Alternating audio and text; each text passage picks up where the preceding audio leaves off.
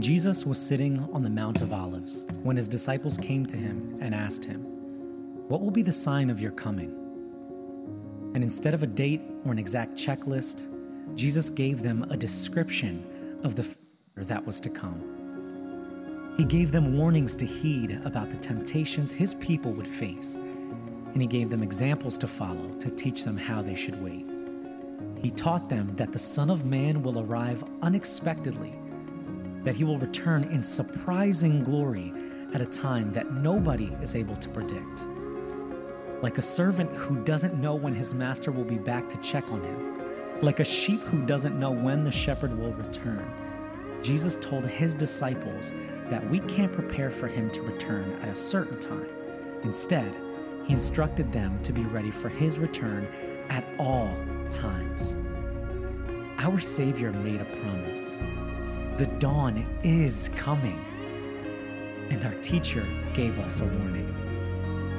Are you ready?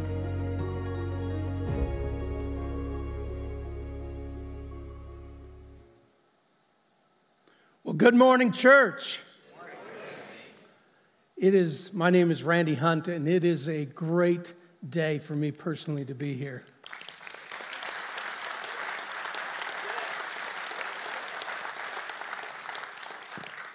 Because this is the first time that I've been able to uh, bring a morning message here at LAFC since my car accident in May. And it's a miracle that I can even be here this morning. Besides God's work of healing in my life and my wife, Leanne, uh, this congregation has really played a major role in our recovery. We received so many cards from you with powerful words of comfort that was comfort over us, that lifted us up just when we needed it. The meals delivered to us helped Leanne to focus her attention on my recovery. Several of you provided rides and other acts of service to us that made it so much easier to go through it. We literally felt lifted up by this congregation. And in a strange way, when I was sitting over here two weeks ago, a thought about what this congregation was doing for us came across my mind, and I guess maybe it's all the years I worked with teenagers that this thought came across, and it's called body surfing. And I know that there's probably a lot of you have no clue what body surfing is, so I have a, cl- a little clip here to show you what body surfing is.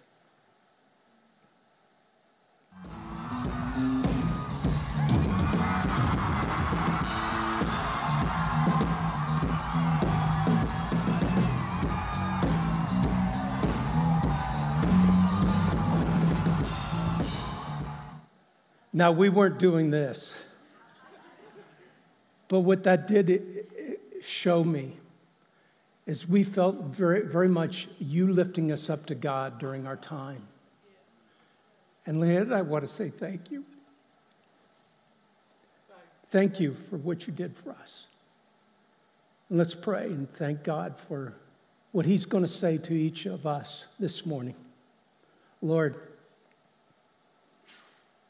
to God be the glory. Lord, forgive us for times that we are so neglectful in how we live our Christian lives. And Lord, I know that it took a long time for me to finally come to that place where I realize I need to live without complacency, but preparedness. And it's very easy, Lord, for us in this day and age to be complacent and not realize that there is going to come a day. Maybe it's going to be when you appear, or for some of us, it's going to come sooner than that in a way, in an unexpected way. Something happens to us that we weren't prepared for.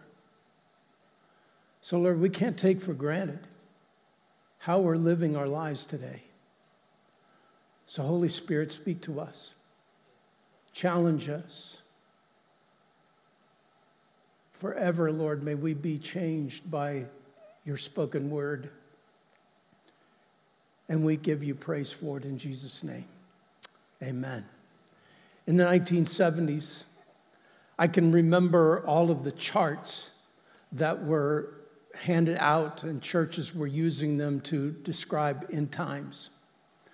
There were films that were produced Thief in the Night, Distant Thunder, shows like movies like that.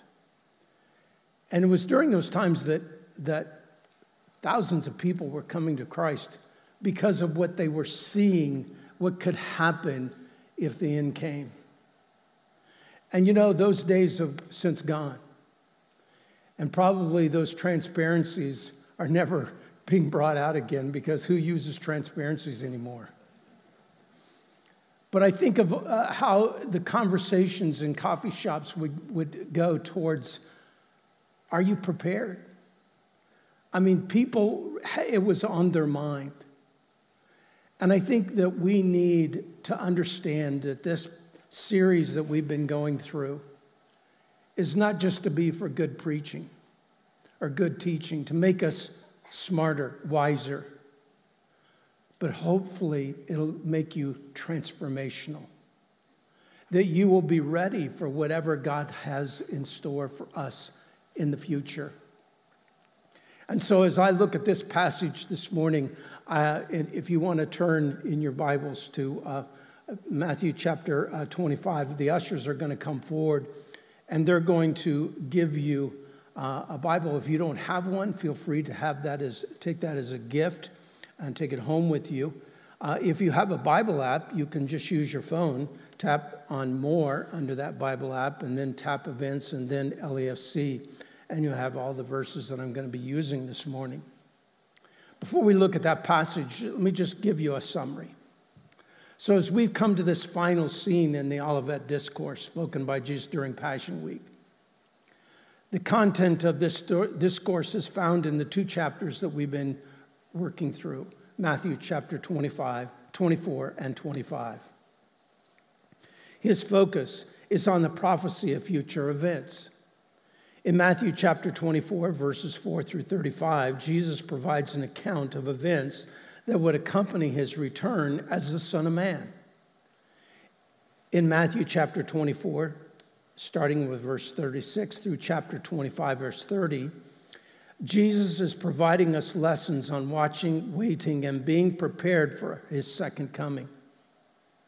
Jesus used two parables now to illustrate, as we're coming to this conclusion, two parables to illustrate being ready. And last week, Tony took us through the second parable, emphasizing investment of our, of our lives in kingdom work as we prepare for his coming. A key thought from last week that I received was are you ready? Are you stewarding well what God has given you and the relationships that God has given you? You know, that was a great challenge, and I hope you personally took it to heart and thought, Am I really stewarding well what God has given me? And uh, are you stewarding your relationships w- well? Do people know within your oikos, that relational world of 8 to 15 people, do they know that you have this relationship with Christ? Hopefully, you're not going incognito and just being one of these, well, I'm a Christian wannabe, but you're really showing through your life that you are a child of God. And so, when we look at this now final uh, passage, uh, final, uh, it's not the end of our series, that's next week. But coming to the conclusion of the parables, let me set the scene of what we're going to read. So, Jesus coming to earth, and it was the first time in obscurity. He was born in a stable, placed in a manger, not at some gigantic hospital, not in some big with all these lights and stars of, I mean, many stars, other than the one that was pointing the way. It wasn't this dynamic introduction, except to the shepherds who heard the heavenly hosts. But he came that first time in an obscure way. The second time, he's going to come in glory.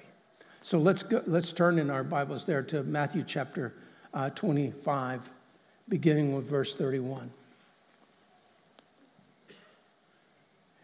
When the Son of Man comes in his glory, and all the angels with him, he will sit on his glorious throne. All the nations will be gathered before him, and he will separate the people one from another as a shepherd separates the sheep from the goats. He will put the sheep on his right and the goats on his left. Then the king will say to those on his right, Come, you who are blessed by my Father, take your inheritance, the kingdom prepared for you since the creation of the world. For I was hungry, and you gave me something to eat. I was thirsty, and you gave me something to drink. I was a stranger, and you invited me in. I needed clothes, and you clothed me. I was sick and you looked after me. I was in prison, and you came to visit me.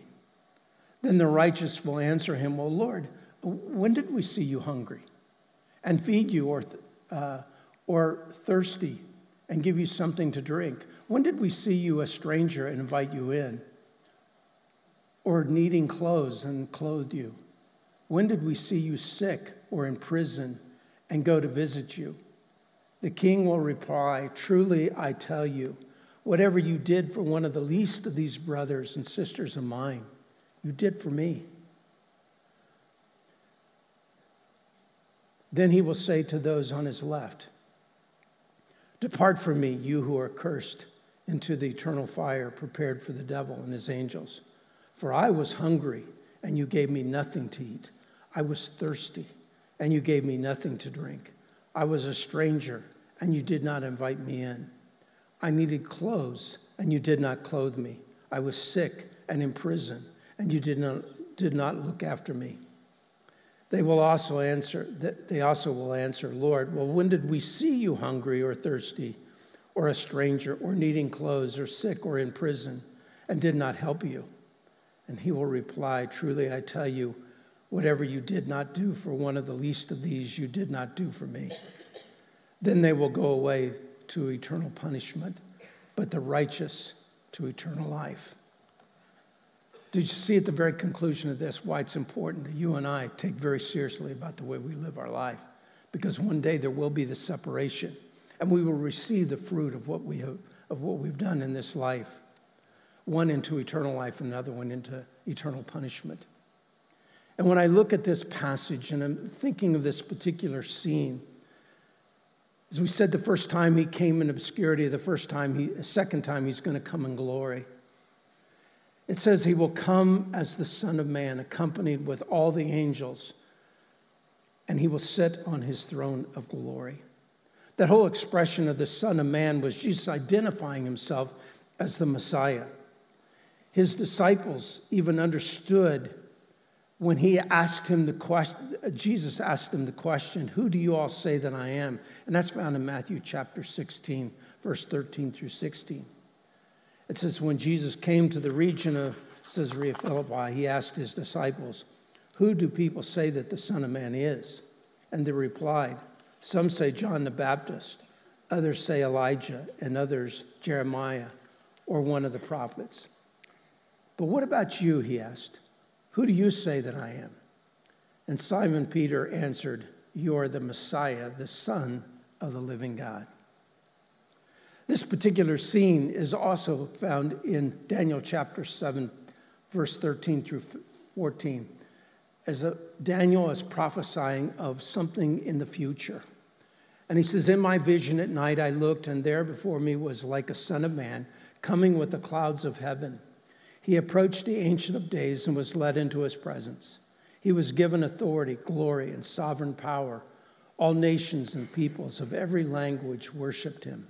His, his dominion is an everlasting dominion that will not pass away, and his kingdom is one that will never be destroyed. So here comes this point, and the scene is he's coming in glory. The angels are coming with him and he is the Son of Man. Imagine what that's going to look like.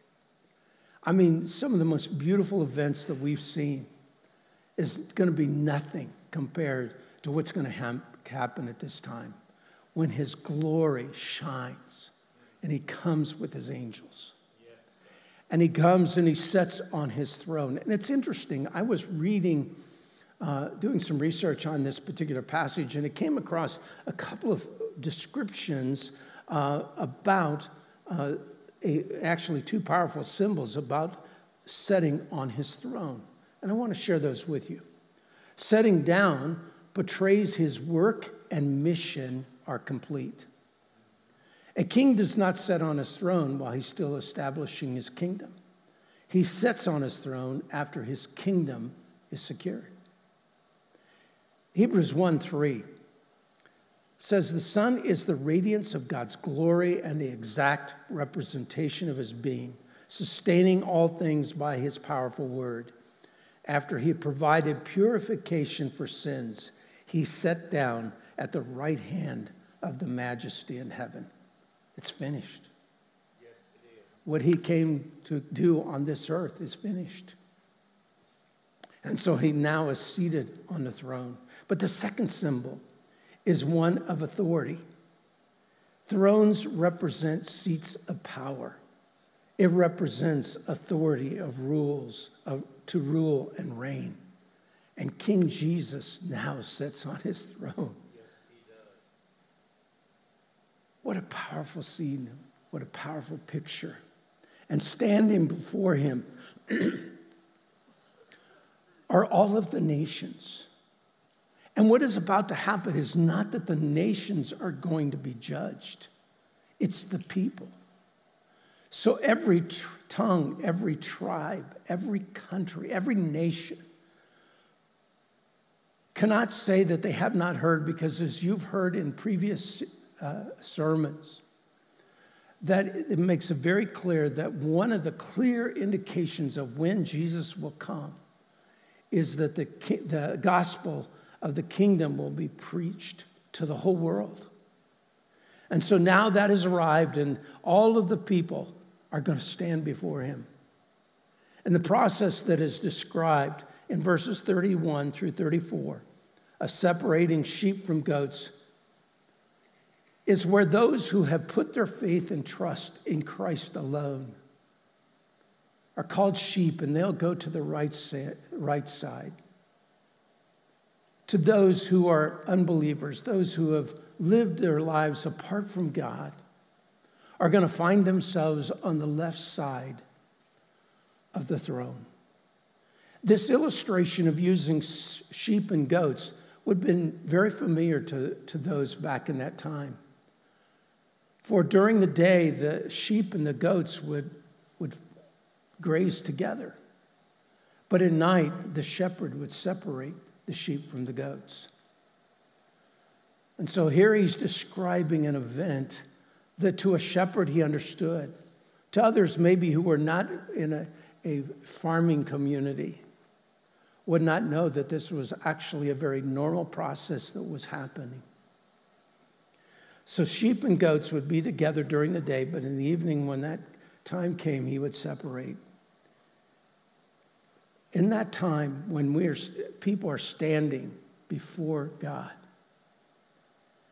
before the Son of Man, before the Messiah, one of the things that he will do, he will tell sheep to the right, goats to the left, and nobody nobody has a chance to change it. Because the only one who can make the decision who's right, who's left, is King Jesus. I can't imagine what it must, what must have gone, gone through the minds of people as they were standing watching this happen. But something I distinctly remember when I was in elementary school, the first time that two teams were going to be chosen. And so there were two captains, and each captain took time to say, uh, I want you, and the other one say, I want you. And I remember how I was feeling every time another, I was thinking, I'm going to be next. Only to hear somebody else's name called. Now I realized that it wasn't because I was I wasn't chosen because of popularity or I wasn't chosen because of some special skill. It was just a, a moment. But can you imagine how you might feel if you're standing before God and He tells you to go to the right or He tells you to go to the left. And if you were told to go to the left, you have no chance, no opportunity to say, Well, but God, look, I uh, did all these things, and didn't you see what I did? And on and on it goes. They have no chance. It's done, it's over. Well, you may be thinking, what have people done that causes them to be placed in one of these groups? Separation will be term, determined by our actions or lack thereof. Because the sheep, they did, but didn't know it. To the goats, they didn't do anything. And so a clear distinction is made. So, the question that comes to mind have you ever considered that your actions have eternal consequences? In this text, it's clear that what we do in this life matters. This parable Jesus is illustrating between those who have received him by faith and those who rejected him. So there's a very clear marked difference between those who are in Christ and those who are not. Jesus is not saying in this parable that doing good works is what gets us into heaven. He is telling us that good works are evidence of true discipleship and genuine faith. Good works is not the cause of salvation, but it is the effect of salvation. People who place their faith in Christ will be identified by their fruit. And every word and every action is fruit from our hearts. When you read Galatians 5 19 through 26, you see a clear description of someone whose heart is in Christ and whose heart is not. The, it says in Galatians 5, verse 19, the acts of the flesh are obvious sexual immorality, impurity, and debauchery, idolatry, and witchcraft hatred, discord, jealousy, fits of rage, selfish ambition, dissensions, factions, and envy, drunkenness, orgies, and the like. And I warn you, as I did before, that those who live like this will not inherit the kingdom of God. And then he changes it and he says, But the fruit of the Spirit, the fruit of the Spirit is love, joy, peace, patience, forbearance, kindness, goodness, faithfulness, gentleness, and self control. And against such thing there is no law. Those who belong to Christ Jesus have crucified the flesh with its passions and desires. Since we live by the Spirit, let's keep, let us keep in step with the Spirit. Let us not become conceited, provoking, and envying each other. Can you see the difference? Goats are very self centered, self focused. Sheep have a compassion, a love that identifies them, which should not surprise us because Jesus himself is marked by love.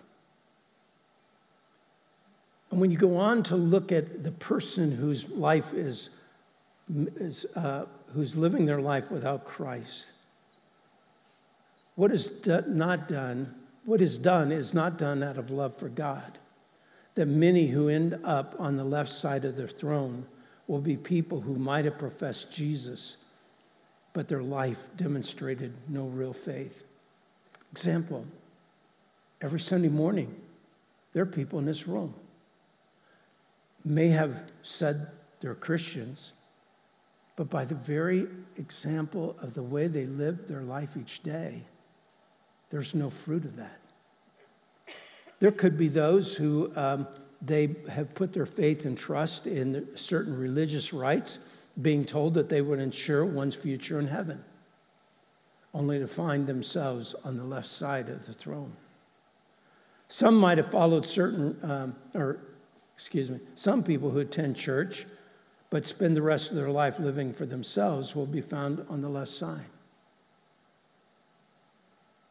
Because you see what happens six and a half days of the week is not different than what happened, is much different than what happens on Sunday morning. And in Matthew chapter 7, Jesus addresses people who, for some reason, have put their faith in things they've done. When he says, Not everyone who, in Matthew 7 21 to 23, not everyone who says to me, Lord, Lord, will enter the kingdom of heaven, but only the one who does the will of my Father who is in heaven. Many will say to me on that day, Lord, Lord, did we not prophesy in your name and in your name drive out demons and in your name perform many miracles? Then I will tell them plainly, I never knew you. Away from me, you evil doers. Man, what, what a sad example those who have done all these things, but putting their trust in what they're doing to be what is going to be pleasing to God, and they miss the mark. A clear difference between sheep and goats is a love for others. If you turn with me to 1 John chapter 4, 7 through 12, you'll feel you'll see where Jesus, where it's being clearly pointed out in John's writing that there needs to be this love for one another. Dear friends, he said in verse 7, let us love one another, for love comes from God. Everyone who loves has been born of God and knows God. Whoever does not love does not know God because God is love. And this is how God showed his love among us. He sent his one and only Son into the world that we might live through him. This is the love, not that the, we loved God, but that he loved us and sent his Son as an atoning sacrifice for our sins. Dear friends, since God so loved us, we also ought to love one another. No one has ever seen God, but if we love one another, God lives in us, and his love is made complete in us how you and I treat others is how we treat God. When I love somebody, I'm loving them in a Jesus kind of love. And they, I'm being his actual visual representation to another human being of Christ, loving them, showing them how much God cares about them. In Matthew chapter 25, in verse 34 through 36, I see Jesus teaching his disciples that demonstrating mercy, kindness, and generosity will lovingly and willingly do whatever it takes to help out another person in true need. Not because they must, but because they're living out the new nature of caring for one another. Because the way we love others, especially the least of these, even those who are hard to love, matters. It matters because it makes us distinct. In John chapter 13 through 35, 1335, uh, Jesus makes it perfectly clear that by this will all men know if you are my disciples, he said, if you have love one for another. If you want to know, how will I know? Or how can I know? Is ask yourself the question How am I loving another human being? Do I see it's a way in which to love them the way Jesus loves them? And so stop and think about it this morning. Does your life eh, show as an example a life of compassion? A life that cares about people? All people, regardless of what they look like or what country they come from. I remember my trip to India in 2016. My first stop was at a leper colony. I must admit, when I got out of the car and I was walking up towards the colony, I was taken back by the people I was seeing that was so disfigured by leprosy. And the, the, the, man that I was with told me, he said, I want you to uh, pray. I'm going to go over here on the other side Um, and um, I'm going to be praying for people. We're going to give them blankets. And so I want you to pray for each of these people, each of the lepers. I came up to the first one. Some of her nose was missing. And um, she had only nubs for in her fingers. And I just automatically put my hand out and put it on her shoulder and I began to pray for her. And as soon as I finished praying, I handed a blanket to her. And the woman who looked there so much in pain and struggling and not wanted or needed, all of a sudden had somewhat of a smile on her face. And I was taken back by that. And that went on and on and on. And no one had ever told me, listen, you shouldn't touch them because you might get leprosy. As we got back in the car, I was taken to Matthew chapter 25. This is whatever you do, the least of these you've done unto me. And I understood that day. That little leper lady, the first one I prayed for. She was the least of these. And as I prayed for her, I saw that change. I'm so thankful that I wasn't told exactly what I was supposed to do, that what happened next became the fruit of my own life. I loved because he loves me. Yes. Yes. And that's the way we should be. That is the mark. That's what makes us different. So, why is there such a surprise by both of those who represent sheep and goats? For sheep, their lives were marked by genuine faith that resulted in the fruit of good works. They had not been keeping record nor expecting praise because of the love they showed to others. They were very much unaware that they were doing anything unusual.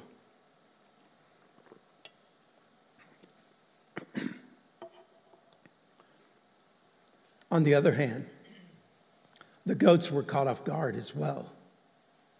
They did all those things in a self justifying way. The very things they were doing is what they were counting on to get them into heaven.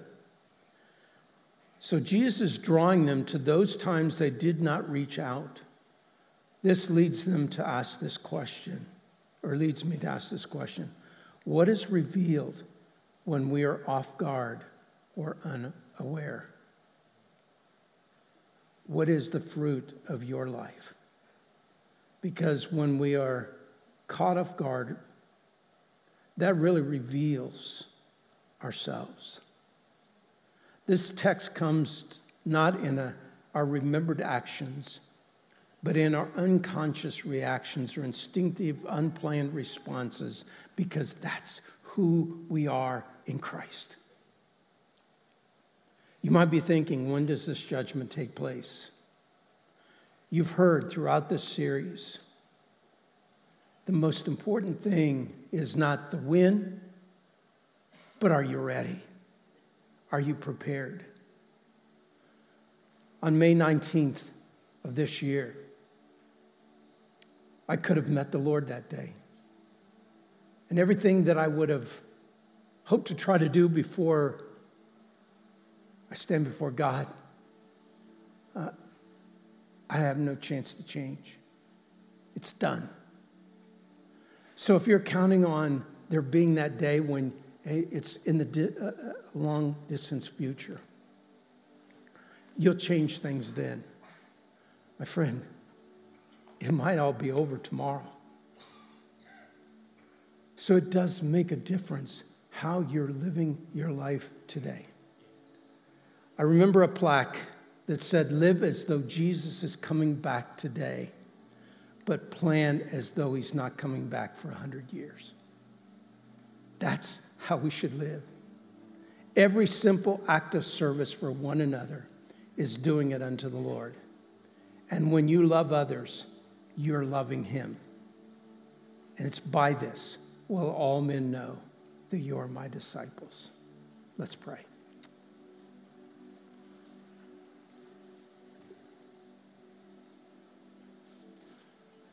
Heavenly Father, I pray for every person here this morning, whether they're in this room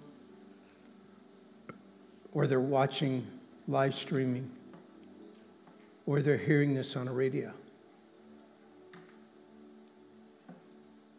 Lord, we may have all been guilty in some ways of thinking that we have plenty of time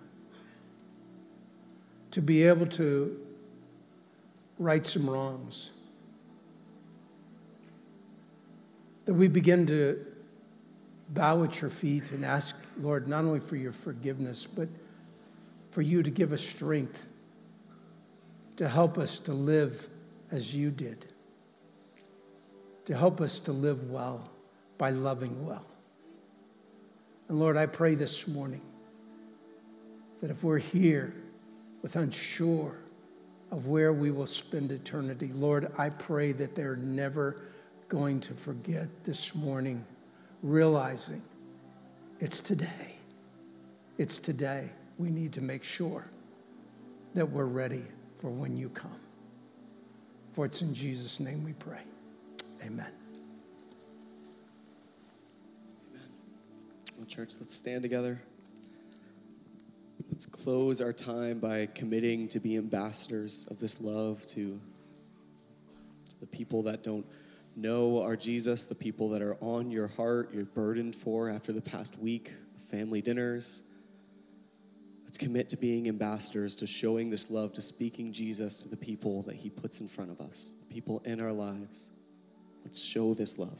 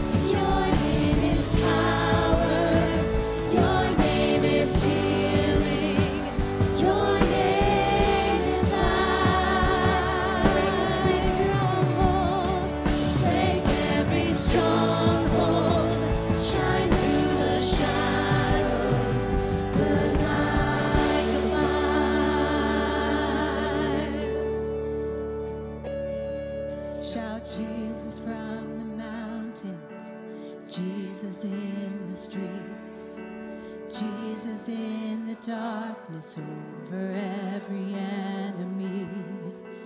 Jesus for my family, I speak the holy name of Jesus. Oh, oh, oh, oh shout Jesus from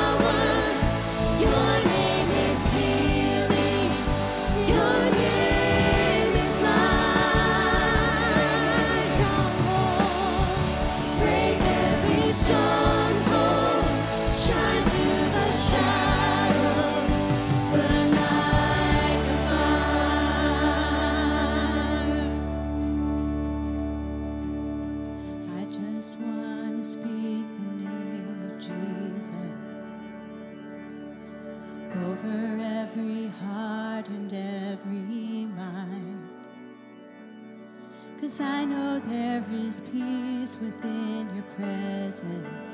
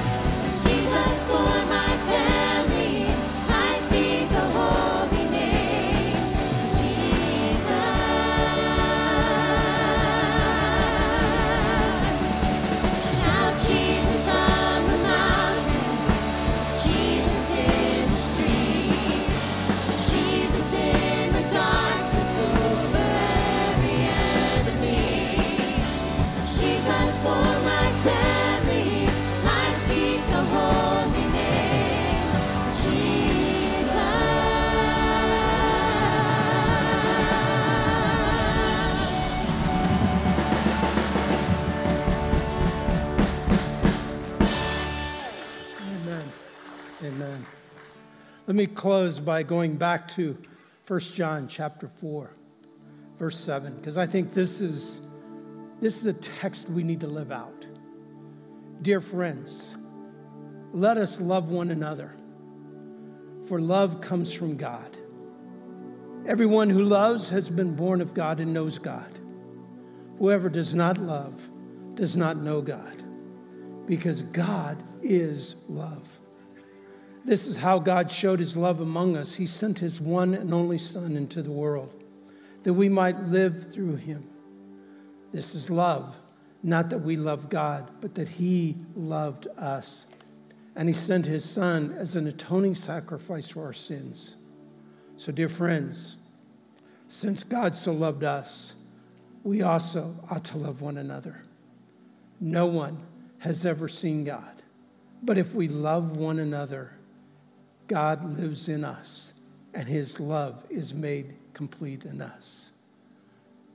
When you love, you're loving Jesus in that other person. The true church is marked by compassion And I am so grateful for the compassion that has been demonstrated to us. First by Him, and then by you. This week, love well. You're dismissed.